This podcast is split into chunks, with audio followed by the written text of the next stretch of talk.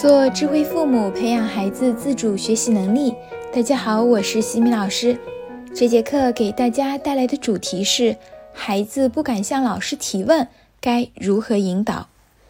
有家长在我们的评论区留言说，孩子比较胆小内向，不会做的题目不敢向老师提问，该怎么办呢？首先呀，我要肯定一下这位孩子和家长。孩子能够发现自己有不懂的题目，说明孩子真的有在认真学习和动脑思考。只有思考过了，才能发现问题。家长也能够告诉孩子，不懂要去问老师，没有直接大包大揽下来，懂得让孩子自己来解决自己的问题。只是呢，孩子现在出现了不敢向老师提问的情况。我们如果可以弄明白背后的原因。并且进行正确的引导，帮助孩子迈出第一步，孩子就会明白，原来向老师提问并不是一件可怕的事情。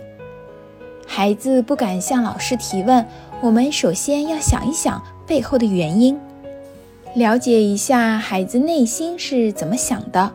这时候可以运用我们亲子沟通的法则：接纳、反应、讨论。第一步，先接纳。接纳孩子不敢向老师提问这件事儿，不要去质问孩子为什么不去问老师，更不要批评孩子怎么这么胆小，这么点事儿都做不好之类的。我们要先接纳这件事情，我们要告诉自己，孩子不敢向老师提问背后一定是有原因的，是孩子遇到了困难，我要想办法帮助他。然后我们心平气和地进入第二步反应。我们可以这么跟孩子说：“昨天是不是做的这道题目你没有去问老师？现在这道题目还是不懂，对吧？是不是心里有点担心和害怕呀？如果孩子愿意正面回答，那是最好的。如果孩子没有做出回复，我们可以接着说：妈妈小时候第一次向老师提问时，心里也是很紧张的。”我担心自己问的问题是不是太简单了，担心老师会不会批评我上课没有认真听讲，会不会认为我是在打扰他？我还担心其他同学看见了会不会嘲笑我，觉得我笨？你是不是也是这样的想法呀？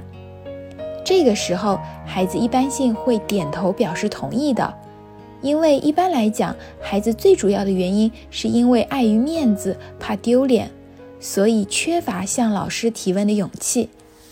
当孩子点头了，我们就要立马表示理解，然后再与孩子讨论克服内心担忧的方法。我们可以这么说：“宝贝，这是一件好事，说明你和妈妈当年一样，都很有上进心，不希望给老师和同学留下不好的印象。所以呀，妈妈特别理解你的感受。”那你知道后来妈妈有没有去问呢？后来呀，妈妈内心纠结了老半天，最后鼓起勇气来到了老师面前，我向他请教了这个问题。结果没想到老师根本没有批评我，反而还表扬我勤学好问呢。之后我就再也不会担心丢脸而不敢提问啦。所以其实呀，和老师反馈问题，老师会很开心。因为他看到了学生主动认真的态度，给老师一个机会记住你，也给自己一个机会搞定这道题。宝贝，你猜一下我是如何鼓起勇气的呢？我呀，对自己说，如果同学笑话我，那是他们的事情，他们都没有勇气提问，而我敢提问，说明我比他们更加的优秀。那你还有没有其他积极的心理暗示的话语吗？你也试着这样告诉自己，给自己勇气。明天带着这道题目再去找老师提问一下，好不好？妈妈相信你可以勇敢地迈出这一步。相信通过这样鼓励的话语，孩子就会愿意跨出这一步。那么，如果孩子问为什么其他小朋友不懂的时候，他们的妈妈都会直接教他们，而你为什么却让我去问老师呢？我们可以这样子来告诉孩子。妈妈这是想要培养你敢于提问的习惯，因为随着课程难度的提升，爸爸妈妈早晚都会教不了孩子的。等到那个时候，其他的小朋友还不具备提问的能力，而你已经养成了主动出击的习惯，就可以信手拈来。